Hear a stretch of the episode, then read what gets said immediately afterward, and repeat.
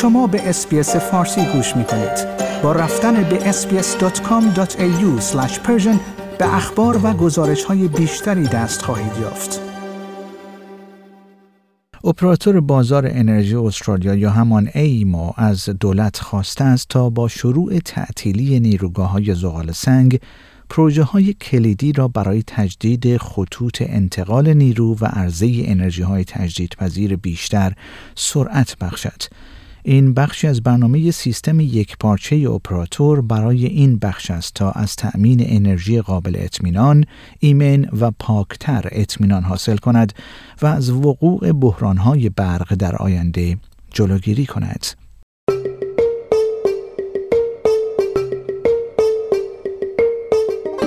گزارش ویژه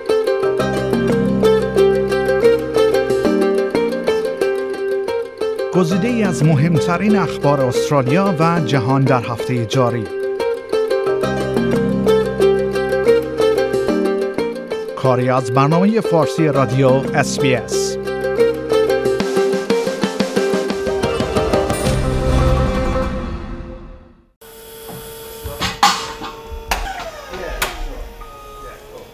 انباری که روز به روز شلوغتر می شود. لیفت ها با پنل های خورشیدی رفت آمد می کنند و آماده رفتن به خانه های مردم هستند. شرکت Solar for Life پنل های خورشیدی و باتری را در سرتاسر سر قلمرو پایتخت استرالیا یا همان ACT فراهم می کند. سوکجیت سینگ مدیر این شرکت می‌گوید آماده ارتقاء این تجارت است او گفت ما از انگیزه جدید دولت فدرال برای حمایت از انرژی های تجدید پذیر استقبال می کنیم. این نشانه بسیار خوبی برای محیط زیست و اقتصاد ما و همچنین حمایت از کسب و کارهای کوچکی مانند ماست. We welcome the federal government's new incentive to support renewables, which is very good science for our our environment and sort of economy as well to support the small businesses like us. کسب و کارهای شاغل در حوزه انرژی های تجدیدپذیر اکنون در شمار کسب و کارهایی هستند که بسیار محبوب هستند و این برنامه جدید توسط اپراتور بازار انرژی استرالیا می تواند باعث گسترش بیشتر آنها شود. این برنامه موسوم به طرح سیستم یک پارچه یا به اختصار ISP توسط دولت‌های فدرال و ایالتی مورد استفاده قرار می گیرد. این برنامه پیش بینی می کند که اپراتور چگونه بازار را طی سه دهه آینده می بیند و چه کاری باید در مورد آن انجام شود. جزئیات زیادی در این سند 100 صفحه‌ای وجود دارد که شامل افزایش انرژی های تجدیدپذیر، کاهش مصرف سوخت های فسیلی، تثبیت ظرفیت، باتری ها، خودروهای الکتریکی و موارد دیگر می شود. دانیل وسترمن مدیرعامل اپراتور بازار انرژی گفت انتقال انرژی استرالیا بر پایه سه چیز است. انرژی های تجدید پذیر مانند خورشید و باد تولید محکم مانند باتری ها آب و گاز و انتقالی که برای اتصال و به اشتراک گذاری آن منابع کم هزینه انرژی مورد نیاز است. Australia's energy transition is underpinned by three things renewable energy like solar and wind firming generation like batteries, hydro, and gas, and transmission that's needed to connect and share those low cost sources of energy. کریس بوئن وزیر انرژی و تغییرات آب و هوایی استرالیا از این طرح استقبال کرده است برنامه‌ای که برخی از سیاست‌های حزب کارگر را که پیش از انتخابات به آنها اشاره کرده است دنبال می کند. آقای باین گفت این یک سند در سطح جهانی است این یک نقشه راه برای انقلاب در زمینه انتقال انرژی است که کشور ما به شدت به آن نیاز دارد This is a world-class document.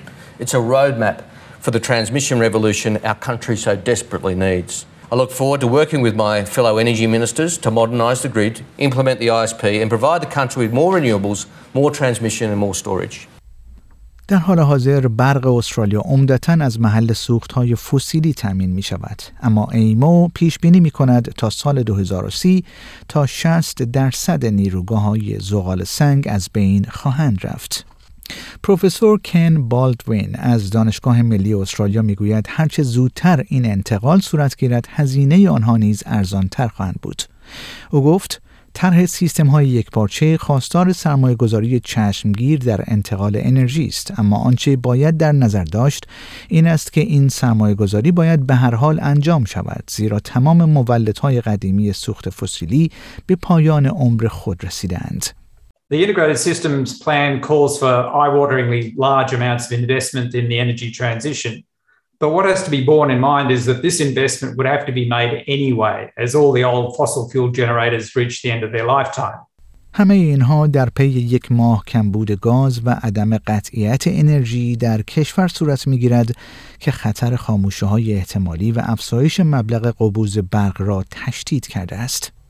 انتظار می رود که این طرح به پایداری سیستم کمک کند زیرا با استفاده از آن روند فاصله گیری از سوخت های فسیلی تسریع می شود. دیوید لیچ تحلیلگر بازار انرژی استرالیا می‌گوید که برای به حداقل رساندن اختلال این نکته مهم است که همه باید با یکدیگر همکاری کنند.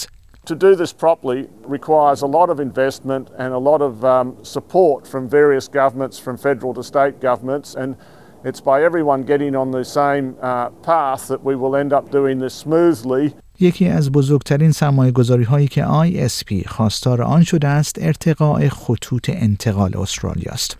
دیوید لیچ می‌گوید شبکه‌ای که به سواحل شرقی استرالیا خدمات رسانی می کند به بیش از ده هزار کیلومتر خط انتقال جدید برای اتصال منابع برق کنونی و تجدیدپذیر جدید نیاز دارد.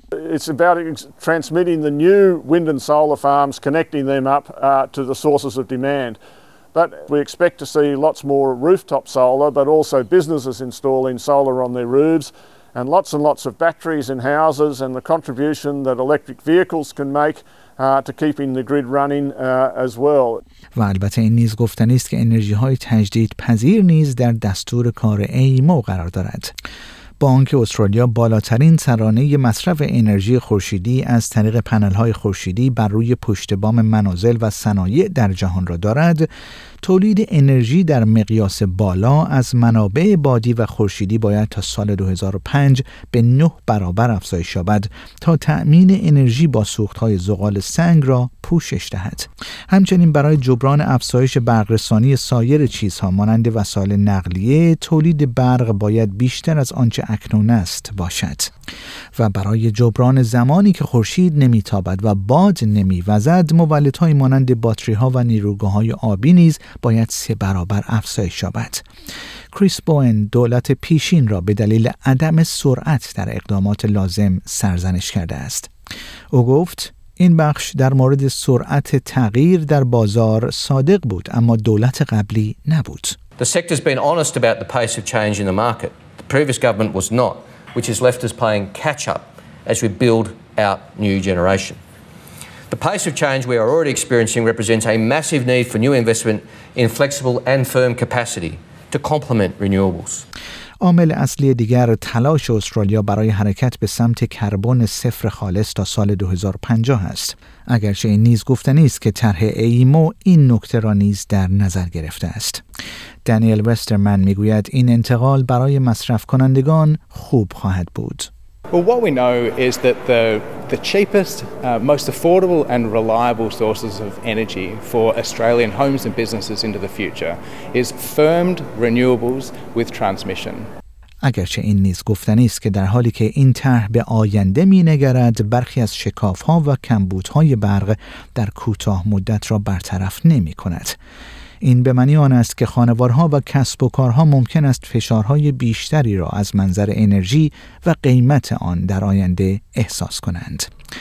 شنوندگان گرامی این گزارش رادیو اسپیس فارسی بود که من پیمان جمالی اون رو به همراه همکارم کریشانی جانی تهیه و تقدیم حضورتون کردیم. like، share، comment. SBS فارسی را در فیسبوک دنبال کنید.